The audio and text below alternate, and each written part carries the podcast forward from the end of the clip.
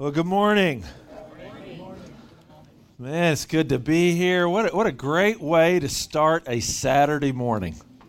Be together to worship together. Hopefully, you got some sleep. I was telling Ryan, my, my I couldn't get enough bars on my phone, so even talking to my wife, or I, I sent her a couple of texts, and they took forever to go through. And then she sent a bunch back, and they arrived about two to three in the morning. And so you get these texts in the middle of the night, and I'm like, oh, something urgent. And I grab it. I love you. I was like, oh, okay. love you too. you know, about 30 minutes later, I miss you. Like, okay. Silence. Where do we find this? So, uh, other than the uh, middle of the night interruptions, it was great to get some sleep. It, it, was great just being with you guys. The energy of, of what God's doing in this group, what God's doing in this church is so awesome to be around. Don't take it for granted. You, you are in a sweet season together, and, and ride it and enjoy it and see God do great things through you. You know, I told you in, in my past, one of the things I did was uh, I was a tour guide at Graceland. It was right out of high school, first job I had out of high school if you go to Graceland today, it's, it's a pretty slick operation. I mean, literally thousands of people come through there a day. Now everything's kind of behind glass, and you, you get you know the headphones, and they the tour is on tape. But back then, this was late '80s. It was about hundred college students who were all tour guides and we're kind of in the rooms and leading people on tours. And you know, you can only talk about Elvis for so long before you start getting bored and you look for ways to mess with each other. 100 college students Elvis stuff, Elvis freaks in different ways. I mean, it's a great combination. And so we were always doing stuff. Uh, we, we, would, uh, we, we, we, weren't always the best about it. I, I, would say we had a bet jar in the break room.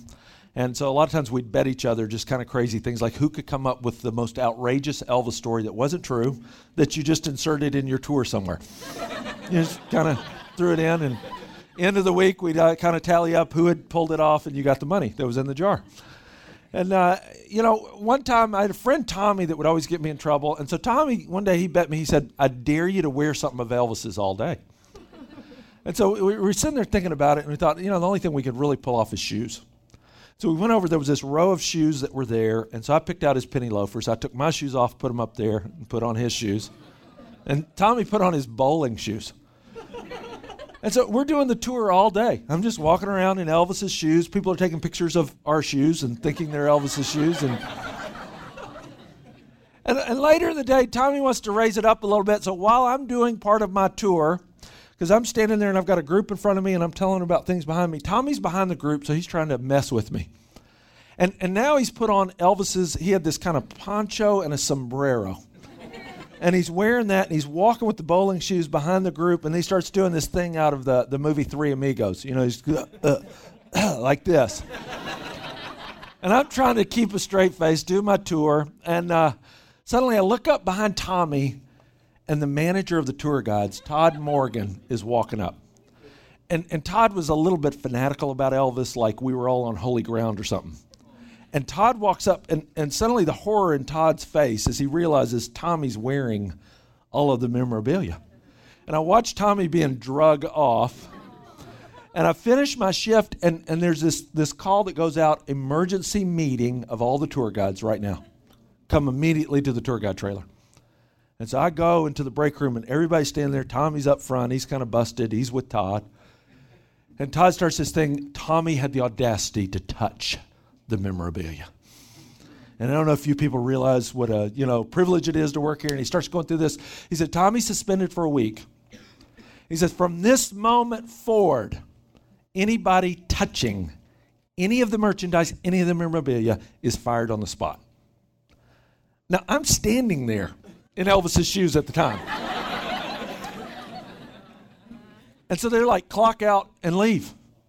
And so I have no way to go back to exchange shoes. I'm walking off campus with Elvis's shoes on.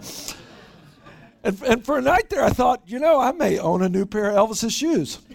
The next day, I was able to go back and switch them out without getting caught. And, uh, you know, I, at first, if you'd asked me then, I would have told you, why are they making such a big deal about it? But, but a few years later, I saw an auction where people were auctioning off clothing items of Elvis's. And, and it wasn't the same items, but there were a pair of shoes, pair of tennis shoes that Elvis had owned once that were auctioned for $16,000. Suddenly I realized, you know, I, I was really walking around in something valuable there for a while. But, but when you're around something all the time and you talk about it all the time and you experience it day in, day out, you, you forget how valuable it really is. It, it's one of my biggest fears about the church is sometimes we, we, we talk about and we sing about and we say scriptures and, and we can talk about it so much we forget the power and the value that's there. We forget sometimes when you open up the bible it's literally a god-breathed book that's alive with power. When, when you think about the gospel it literally has the power to change lives like nothing else there's nothing else that changes somebody's eternity other than the power of Jesus Christ. And, and sometimes when we talk about the church, and, and, maybe as you look around, you look at a group like this 150 people. That, that you can think, man, this is a great group. It's a fun group. It's it's energetic group. But you can forget because we rub shoulders and elbows with each other all the time, the power that's in this room. See, we, are talking about these couple of days of just taking some time of what does it mean to let that power out? What does it mean to shine? And, and yesterday we just looked in a practical way of just loving your neighbors. T- today I want to add a principle to it. it. It's love your neighbors, light your world. Put those two together. Love your neighbors, light your world. And if you look in your notes, or if you got a Bible, you can turn there, but the, eh, the text is right there in your notes. Matthew 5, 14 through 16, verses that I, I have loved because I, I think in it Jesus captures this power in a couple of metaphors. And, it, and it's in the Sermon on the Mount, his first extended sermon. And he, in that sermon, begins by describing the character of the people that are blessed, the people that are part of his kingdom. And then he throws in these metaphors. Look at it in the verses there. It says, You are the salt of the earth. But if salt loses its saltiness, how can it be made salty again? It's no longer good for anything except to be thrown out and trampled by men. You are the light of the world. A city on a hill cannot be hidden, neither do people light a lamp and put it under a bowl. Instead, they put it on its stand, and it gives light to everyone in the house. In the same way, let your light shine before men that they may see your good deeds and praise your Father in heaven. He uses these two metaphors that that unfortunately for us in the age we live in, we don't even realize how powerful they are. Back in that time, two of the most valuable things were salt and light. If you lived in an age where there was no refrigeration, where they didn't have the same medicine that we have, salt was an antiseptic, salt was a preservative for meat and for food, salt was one of the primary seasonings that people had. So, so salt was a commodity that was greatly valued. So when he'd say you are salt, it's not this table implement that you think, oh, okay, yeah, big deal, we're salt. People would go, whoa, that's valuable. If you lived in an age where we don't have electricity, so we live in an age where it's on all the time. We can't fathom what it's like that your life was governed by the sun. That, that light was this powerful agent that really transformed the world. And so when he looks at him, he says, You are salt, you are light. And, and Jesus is coming out of the gate with his church with it. I mean, this is one of his first sermons. He, he wants us to grasp this identity and this principle. In fact, as you walk through it, there, there's some things that jump out. The first one is it really does define our identity. It defines our identity as followers of Christ. As followers of Christ, we are presently and actively salt and light. We are presently and actively. Notice what he says. He doesn't say you will be. He doesn't say, you know, if you really, really follow me for many, many years and you kind of get out of the baby stage and you really get mature, one day you're going to be salt and light. Now, what does he say? He looks at him and says, You are salt. You are light. You are powerful. You are valuable. You know, if I could give any gift to followers of Jesus Christ, if I could give you any gift in this room, I'd love that for about 10 minutes, you could see yourself the way God sees you. I, I think it would transform all of our lives. I, I think some of you that carry so much shame that if you could see yourself through the power of Jesus Christ and how forgiven you are, that God doesn't attach that stuff to you, that you're clean. Some of you, as daughters of Christ, how beautiful you are, how much He adores you and smiles every time He sees you. Sons that He is so proud of. I, I think if we could see ourselves the way He sees us, we'd stop striving so much. We, would stop trying to earn something that's already there. And I think if we could embrace that identity the way He sees us, the way He identifies us, instead of trying to earn something that's already been earned through Jesus Christ, instead of trying to live up to something that we never could live up to begin with, but was given to us through the power of Christ, I, think it would free us up in a way to go and live in the power of Christ with this kind of identity. Jesus says, You are salt. You, you are light. I've changed you. And, and I think in that term, it'd be something that we'd recognize. Missionaries aren't these people that, that are super spiritual and, and you know this extra category pastors and preachers and missionaries. Man those are the real spiritual people. No he's saying everybody's in. And, and so one of the key things i always say and, and, and teach it at our church and have people say it you're a missionary. In fact i want you to say those words together. Say i am a missionary. And some of you go, I'm not allowed to say that. I mean, that's like those super special people that get on planes and, you know, today we sent somebody off to the Philippines. And, and I go, God calls some missionaries to go cross cultural, to go overseas, and it's awesome. Love it. We need to celebrate them, we need to lift them up as heroes. But you know, He's called you as a missionary where He's placed you. See, He's a strategic God. And, and so as he looked out, he knew he needed some to be pastors. He needed church planners. He knew he needed some that were evangelists and teachers.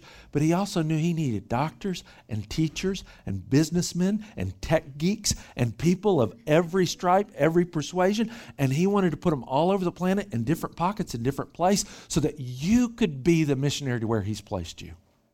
And where he's placed you and what you do is no less than anybody else. We are all salt and light in the sphere that He's placed us. See, if you look at it, the thing, we are all missionaries strategically called and placed by God. We're all missionaries strategically called and placed by God. And, and the more we embrace this as an identity, the more it actually starts showing up in our activity. If you don't embrace the identity first, it's something you're always trying to do, as opposed to when you identify it's who you are, it changes how you treat people and how you act in the world. I, I, I, was at a retreat a couple of years ago with Tony Campolo's group about this size. And I like Tony. I don't agree with everything Tony teaches at times, but I, I really like uh, some of the core principles that, that, Tony will call you back to. And he, he was talking at this retreat about a friend of his. Friend of his at Christmas time, she wanted to just experience Christmas and some of the decorations, so she went to Nordstrom's. And she's just walking around Nordstrom's, looking at the decorations, looking at things. And, and she came by this section of Nordstrom's where they had designer gowns. And she looked at the price tags of them. She just thought, man, these, these are so beautiful. And, and right at that moment, this homeless woman kind of walked up. And the sales clerk came over to her and said, Can I help you? And the homeless woman said, uh, Yeah, I, I'm going to a fancy ball tonight. I need a dress. And as this other woman watched it, she thought, okay, I wonder what's going to happen here. And without batting an eye, the sales clerk looked at her and said, okay, come, come this way, madam. Let's, let's pull out some dresses that would be great for you. And, and she sat there and watched over the, the next hour as she took this woman to different dresses and she'd hold them up to her and she, you know, this is a great color for you. And then they pulled three off the rack and they went to the dressing room. She said, Come on, you, you need to go try some of these on to really know. And this woman just grabbed a dress to go to the dressing room. She wanted to see what was going to happen. And over that course of that hour, this woman would come out and try on a different dress, and they'd look in the mirror. Then she'd go try on a different dress. As the time ended, as you would expect, finally the, the homeless woman kind of looked at her and she handed the dresses back. She said, I don't really like any of these. I'm going to go to a different store. And she started to leave. And before she left, this young saleswoman took out her card and she went over to the woman. She said, It has been such a pleasure to serve you today. And if you ever come back to Nordstrom's, here's my card. Would you please ask for me? And the woman left. Finally, the onlooker couldn't stand anymore. She, she went over to the sales clerk. She said, Look, I, I've been watching this. And you knew she wasn't going to buy one of these dresses. And yet, why, why did you spend so much time? And, and here's what this young woman said She said, Well, I'm a follower of Jesus Christ. And, and, and this is where he's placed me. This section of Nordstrom's is the part of this planet that I get to serve him. And, and so every day before I come to work, I always pray the same prayer Lord, would you give me the opportunity to make this part of Nordstrom's look more like heaven than earth today through me? And so that woman was the answer to my prayer. See, you, you grab that young girl and ask her, What do you do? I mean, her vocation may be sales clerk. You know what her calling is? She's a missionary to this planet. And she looks at it a way of going, This is where God's placed me. And I want to make this area look more like His kingdom than this kingdom. See, that's what Jesus was praying in the Lord's Prayer. What did He say? Our Father in art in heaven, hallowed be thy name. Thy kingdom come. Thy will be done. Thy kingdom come. Where? On earth as it is in heaven. How does that take place? It takes place through people that embrace you are salt and you are light and you are the instrument where God's placed you for that to happen. Here's the second thing it points out in this is our influence. We, we, we, see our identity, but also our influence. We have a distinct and powerful influence on the surroundings.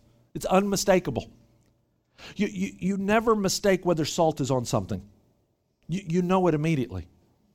You, you never mistake if there's light or not. There's not a point where you go, okay, is there really light there or not? No, you, you can tell light. And, and so notice Jesus has picked two metaphors that you don't get confused with the world. It, it, it's not people that people are looking at you going, huh, I wonder what they're really like. No, he says, no, you stand out. You're powerful. You're distinct from them. You're, you're, you're powerful over them. I love this because notice what he doesn't say. Jesus doesn't say, and sometimes we teach it this way I'm going to come and I'm going to change your life and I'm going to really transform you, but good luck living in this world. I mean, have you seen how dark it is out there? You seen how bad people are? I mean, you're barely going to survive. I mean, you, if you, maybe if you all get together and you just kind of shut the doors and don't let any bad people in, you'll be okay. Jesus talked that way. Sometimes we act that way, though. You get on the internet, Christians are the scariest people I've ever seen on the internet. I mean, it doesn't matter what comes along, Y2K, whatever it is. I mean, Christians are the first ones out there going, it's bad. It's bad. and I do not understand it. I mean, Jesus never talked that way. He said, Of course the world's dark, but you're the light. Of course the world needs the power of salty life, but you're the salt. So get out there. You're, you're going to have a distinct influence on this world, an unmistakable influence on that world. See, th- this influence is, de- is by design visible. It's by design visible. People can't help but see it. It's by design distinct in the way that it is. And, and, and sometimes we think it's just message. I think it's life as much as message. You know, there's a story of uh, St. Francis of Assisi. And St. Francis had a young monk with him, and the, the monk was training, but he, he really wanted to get out there and preach. And finally, one day, Francis says, Hey, we're going to go preach the gospel today. And the monk was like, This will be awesome. And so Francis took him, and they went down to the village, and they went on a walk together, and they went down to the market, went down took care of some affairs. They went and sat for a little while, and then they came back. The young monk looked at him, he said, I thought we were going to go preach today. And Francis smiled at him. He says, We're always preaching. When you walk, you preach. When you interact at the market, you're preaching. When, when, when you just talk to people, you're preaching the gospel through the way that you live your life. Now, it doesn't mean that there's not vocal proclamation. We'll talk about that. But, but, but don't ever underestimate the power of salt and light being salt and light. A couple years ago, in, in the London Daily Mail, the, the newspaper, people were shocked on the Saturday before Easter. There was an editorial from A.N. Wilson. A.N. Wilson was known, especially in England, as one of the, the, the biggest skeptics of the gospel.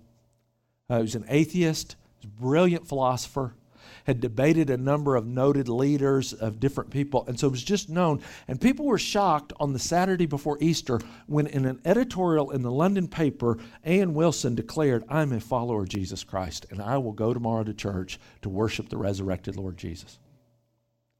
And he wrote in it, he said, I've had the privilege to debate with some of the greatest minds. I've had the privilege to interact with some of the smartest people. He said, but that's not what changed me. He said it was the normal men and women who follow Jesus and the way they had their marriages and the way they raised their kids and the way they faced life and death. That there was a resurrection power in their life that I couldn't argue with. And I found myself drawn to the gospel of Jesus Christ. See, there's a power that we have that's been placed in each one of us. But, but let me say, when the distinction is lost, so is the influence. Jesus said, when salt stops being salty, it's thrown out. When, when light is hidden, it, it doesn't impact anybody anymore. And, and, and sometimes I think we live in an age, especially where it's getting a little harder to be a Christian, where you stand out a little bit more where the culture's going this way and we find ourselves, if you're going to stay true to the gospel, this way. And sometimes we delude ourselves into thinking we can cool people into the kingdom. If we're cool enough and if we talk just like them and if we make it look like it really is no big deal if you follow Jesus, your life doesn't have to change. We're going to cool them in. And, and, and the problem is the world looks at it and says, why bother? I mean, if you are no different than we are, why would I go through all the trouble you go through? See, they're looking for people that are distinct. It's this combination of radical acts of love with unwavering commitment to truth that actually reaches a generation. And you got to have both of them. Because if you have an unwavering commitment to truth, people will reject it. They don't know what to do with it. But when you combine that with radical acts of love that they can't argue with, it's a powerful witness that they've got to pay attention to. Remember a few years ago, Mother Teresa spoke at the National Prayer Breakfast, and, and Bill Clinton was the president at the time. And, and if you've ever been to the, the, National Prayer Breakfast, you've got all the congressmen, all the people here. I've been a couple of times with it. And they always have a speaker, and one of the things with the speaker, they always try to tell them, don't be controversial. This, this is not a day to be controversial at all. And Bill Clinton, in particular, told Mother, Mother Teresa, kind of, you know, we're here to focus on prayer. Let, let's not really dive into anything that might cause any controversy. And of course, Mother Teresa, right out of the gate, starts speaking about the life of the unborn and children and, and who's going to stand up for them. And she, and she, I mean, strong words in her whole speech. But at one part of the speech, she said, America, if you don't want your children, give them to me. I'll take them. And, and Bill Clinton, as he got up afterwards, he said these words. He said, You know, Mother Teresa and I don't always agree on everything, but it's hard to argue with her life. See, see, there's a power in the way that she lived her life that was radical. But when you're on the streets of Calcutta and you're pulling people off the streets and you take care of the least of these, and that's the testimony of your life, people may not agree with your position, but they can't argue with the way you're living your life. And I think if there was ever a generation that needs to step forward with an unwavering commitment to truth, it's this one. But we got to combine it with radical acts of love that when they put those two together, they may not always agree with this, but they can't argue with this. They don't know what to do with it. Jesus calls us to that. Third thing is our focus. From the beginning, we're called to an outward orientation. It's an outward orientation. You don't put salt on more salt, do you? Has anybody here, have you ever tasted salt and go, you know what this salt needs? It needs a little more salt. They, they don't sell daytime flashlights, do they? Okay? You, you never buy, no, no, one walked here today, you know, I need a flashlight to get to the. Why? It, it's redundant, it's not needed. And, and, and by design, Jesus is saying, I've made you this way not for you. You don't need to keep putting salt on top of more salt. Salt is for the unseasoned. You, you, you, don't just pool light together for its own sake. We live with an outward orientation. We have been transformed so that we can bless the world. He blesses us to bless others. One of the things I'd encourage you if you've never gone on a, an overseas trip, you need to go. Uh, I, in fact, I always try to encourage if you could live out of the country for up to a year of your life, it would change your life. It really would. But, but get out of the country. Go somewhere. See what God's doing. Because I think in America, we've been so blessed. Sometimes we think the blessing is just for us. And so we just pile blessing on blessing. And, and you get out of the country and you realize, man, God's doing things in the world, and, and their orientation is naturally. One of my favorite places to go is Rwanda. I've been to Rwanda several times. If, if you go to Rwanda, you know the history of the genocide. It's, it's, one, it's a country that's been marked by terrible tragedy. But when you go there, what God is doing in that place, I've got a lot of friends who are working through business there. A friend of mine that bought 20% of the coffee industry in Rwanda because he's changing the country through the thousands of people that are impacted through it. A friend that's doing a business as mission training school in Rwanda. One of my favorite places to go is this place called Cornerstone Academy. Cornerstone was started in Uganda and they, they started one in Rwanda. And it's a boarding school for high school students in the country there. And, and they've been chosen from around the country, one for their faith, but also for their vision of what they're going to do. And th- these kids have nothing. I mean, you go there, it's pretty primitive in a lot of ways. They wash their own clothes out by hand. They have responsibility. But, but you walk onto that campus, and these high school students, they're in these crisp uniforms. They come out, they grab your hand, they look you in the eye. I mean, they, they have a motto there, and they live by it and hold each other to it. They, they, they would say, We're Cornerstone Academy. We, we are women of virtue and men of integrity. And they hold each other for the rest of their life. If you ever are a Cornerstone grad and you come across another Cornerstone grad, you look him in the eye and go, Are you a man of integrity? Yes. Are you a woman of virtue? They call each other up. The, the, these kids have nothing, and yet they have vision that's beyond them. Every single one of them, you, you talk to them and say, Well, why are you here? Well, I'm going to go to Cornerstone, and then my goal is to go to law school because we need new legislators who are going to lead in a godly way in our country. So I'll be a legislator within Rwanda. I, I'm going to go to medical school because up in the upcountry, there's not medical care. I'm going to start a hospital there. I'm, I'm going to go into politics. I'm an engineer. I, all of them have a vision for how they're going to transform their country for the sake of Jesus Christ. And the graduates are doing it. One of the coolest things, the last time I was there, I met one young woman. She's 19. She's the mother of 11 street children. Just children that were her parents that were killed off the either AIDS or the genocide. She's, she's got a house of 11 kids she takes care of. And to come to Cornerstone, she had to get another 17 year old to be the house mother while she's gone. And takes whatever money that she gets to keep those kids alive. The, the kids at Cornerstone found out some of the local elementary kids weren't able to go to school because they didn't have the $25 registration fee. So these kids who have nothing pooled all their money together and they were able to send 13 kids to school. And the kids they went, they went down and discipled. And, and, and as I'm hearing these stories, I mean, you're kind of blown away by it. And, and and I, I, said to one of them, I was like, man, that is awesome. You did that. And they stopped me so quick. They go, oh, no, no, no, you don't understand. We get to go to Cornerstone. To whom much is given, much is required. We, we couldn't fathom not helping these kids. Do you know how much we've been blessed? Remember, I was walking away from that conversation. I was about to get in the van. I thought, how do I teach my kids that? And then God said, Yeah, don't worry about your kids. Why don't you learn it first? to have that kind of orientation of life, we've been given not for our own sake, so that we can share this within the world. Second thing you see in that is Jesus' audacious plan has never been for less than the world. Guys, it's been never less than the whole world. And, and, Jim Collins talks about every great company, every great organization needs a BHAG, a big, hairy, audacious goal something so big out there it stretches you. I'm going to tell you, Jesus has the BHAG of all big BHAGs. I mean, that right out of the gate, this little motley band, these guys who had barely been able to keep it together, He calls them after his resurrection. He gets them. He says, I'm about to leave.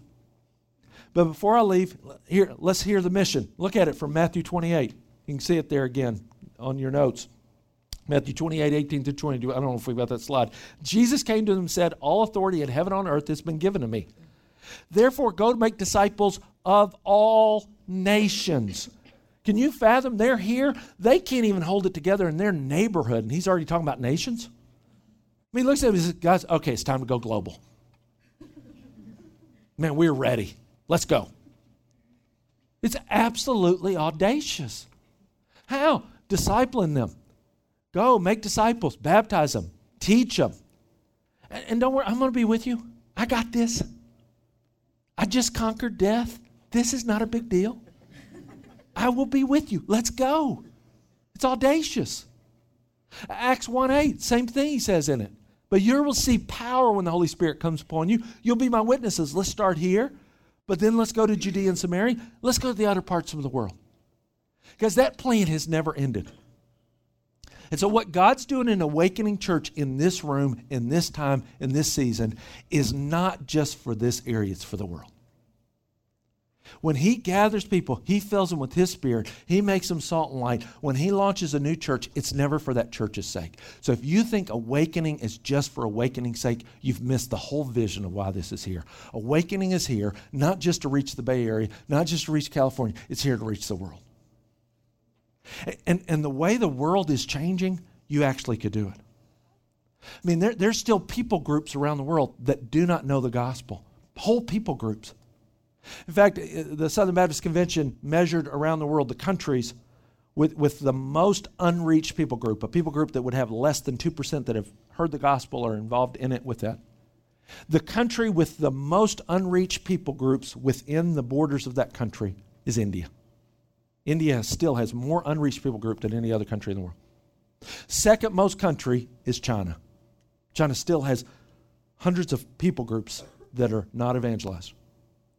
The third most unreached country is the United States of America. There's 361 unreached people groups in the borders of this country. That is because we have more migrants than any other country in the world. We have 43 immigrants, million immigrants in our country. That's 30 million more than the next country. See, other countries are closing their borders still. We're welcoming them in the world to us.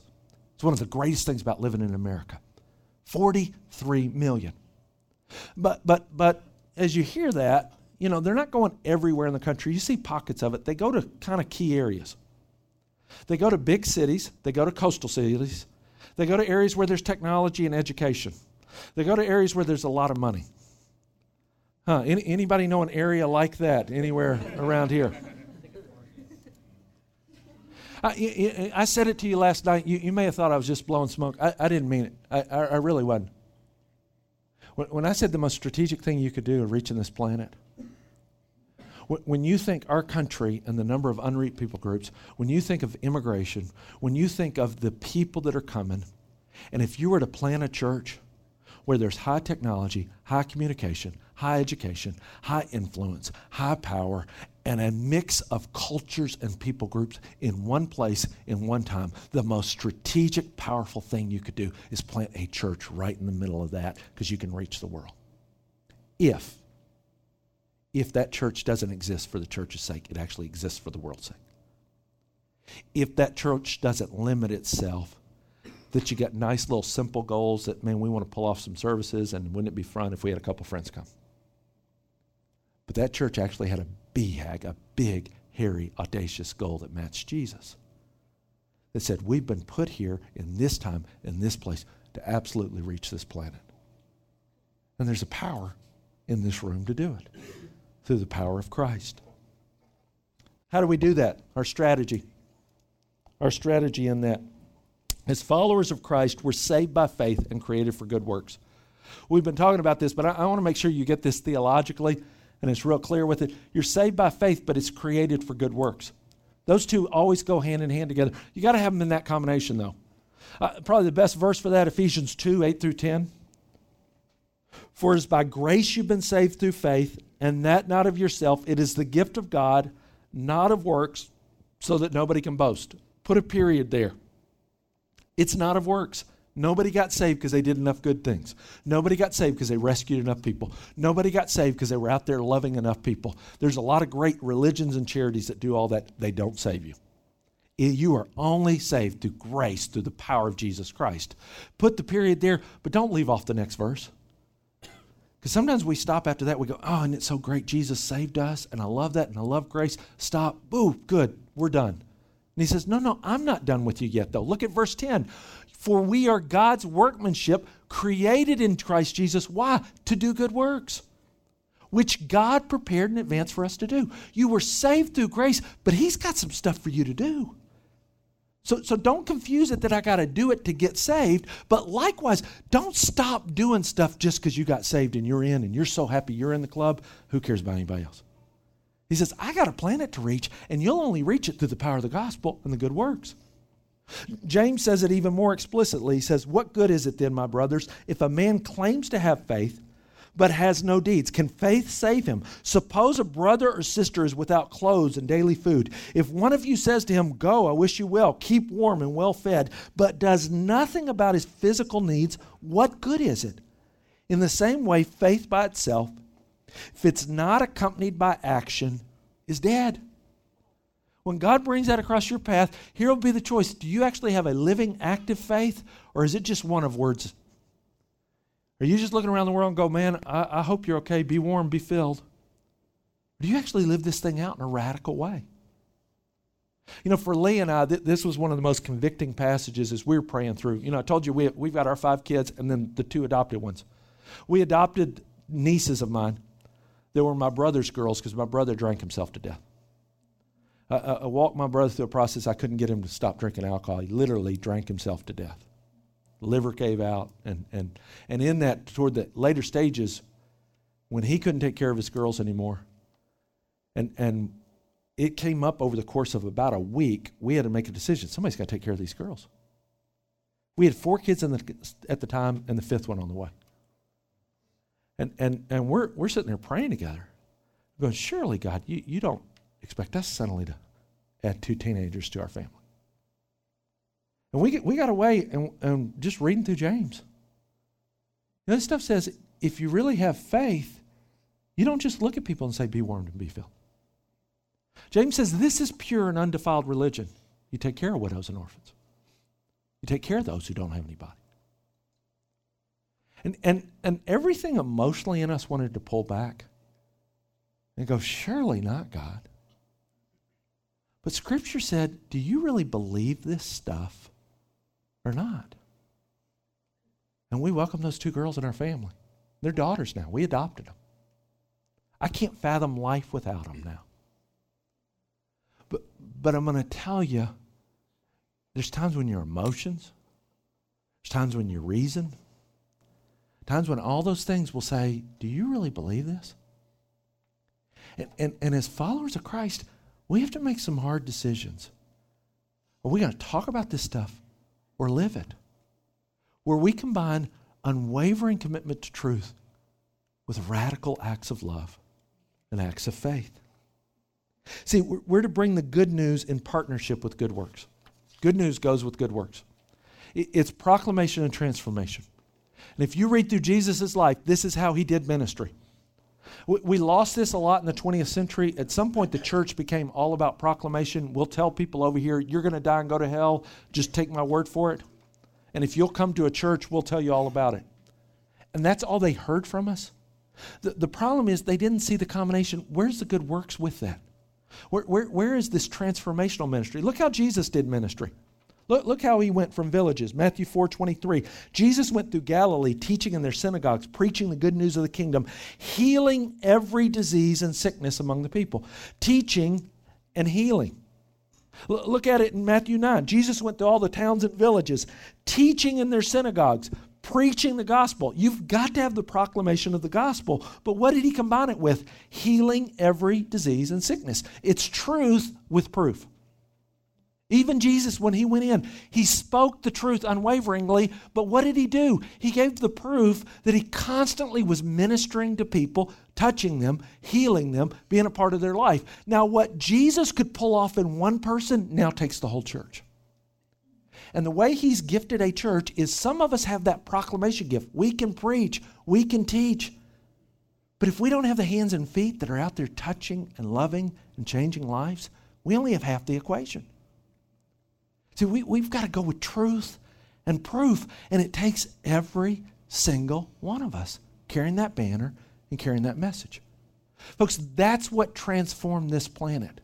When the church was first launched, it was a bunch of slaves, it was a bunch of outcasts, it was not a power broker. They were slandered in every way. The early church, if you read it, they were called incestuous. They were an incestuous cult because they keep talking about brothers and sisters who love each other. And so literally, they were accused of incest. Some people accused them of cannibalism because they keep talking about eating flesh and drinking blood. And so they're, they're cannibals, they're, they're, they're incestuous, they're, they're outcast. What turned the tide that this ragtag band became the most influential group in the world? If you go back in the early centuries, you, you know what the turning point was? It wasn't that a bunch of powerful people suddenly joined it. It wasn't because they had big churches, they were still scattered in house churches. If you read through church history, the turning point with it what was in an age when infants' lives were not valued. And so if you wanted to get rid of a baby, you just put it out on the street and you let it die. But, but suddenly they started noticing the babies were disappearing. And where were they going?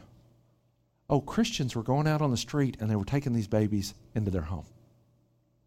It, it was not an age of hospitals and care. And so people that got sick, you were on your own and usually died until Christians started showing up. And, and you had whole villages that were under quarantine because plague would come. And when a plague hit a village, the only thing well people could do is just leave the village and leave the sick behind and hope that it didn't spread.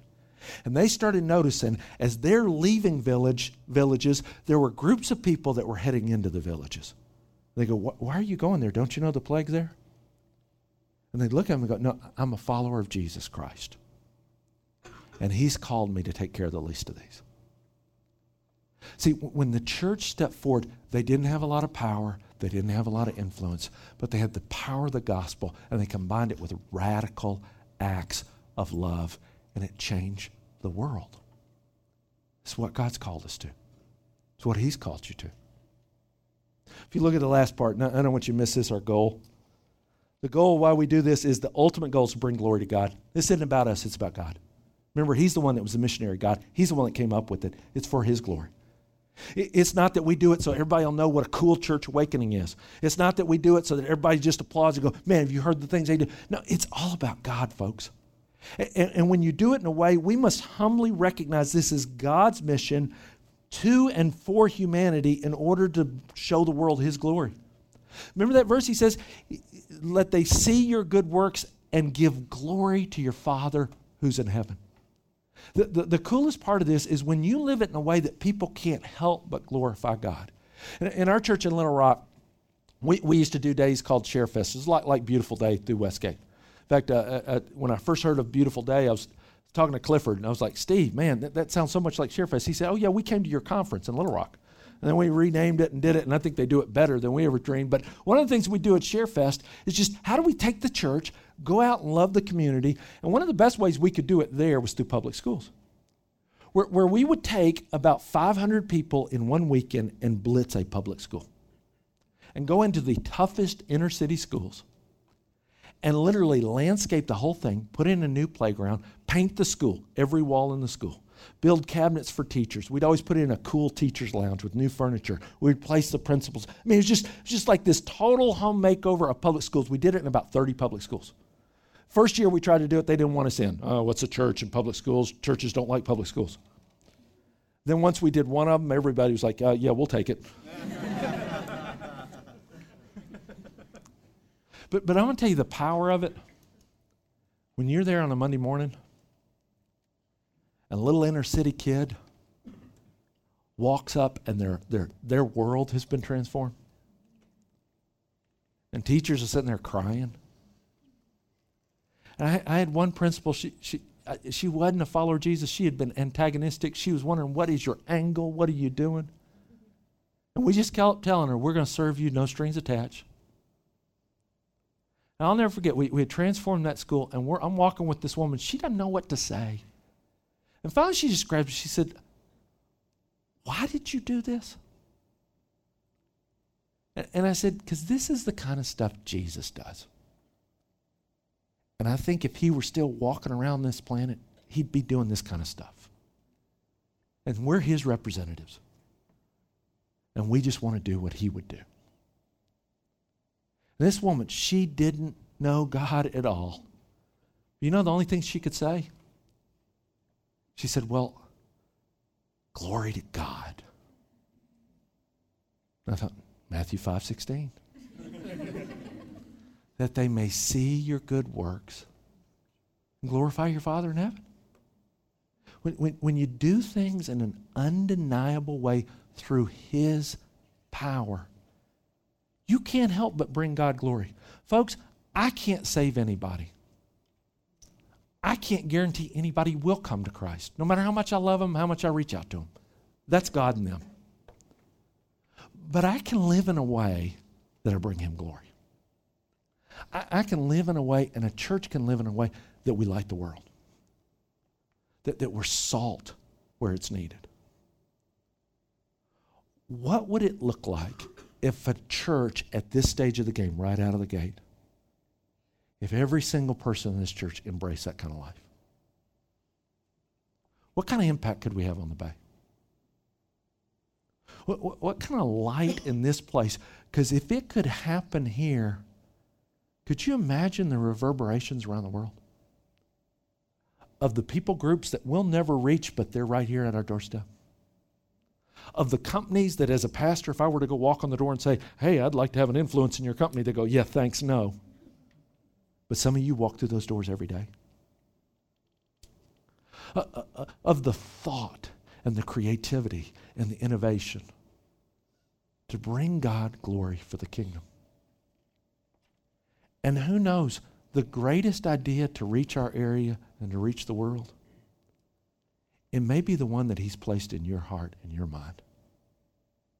But if you had enough faith to even share it, to even dream it, to even believe that God wants to use this group in a new and radical way around the world.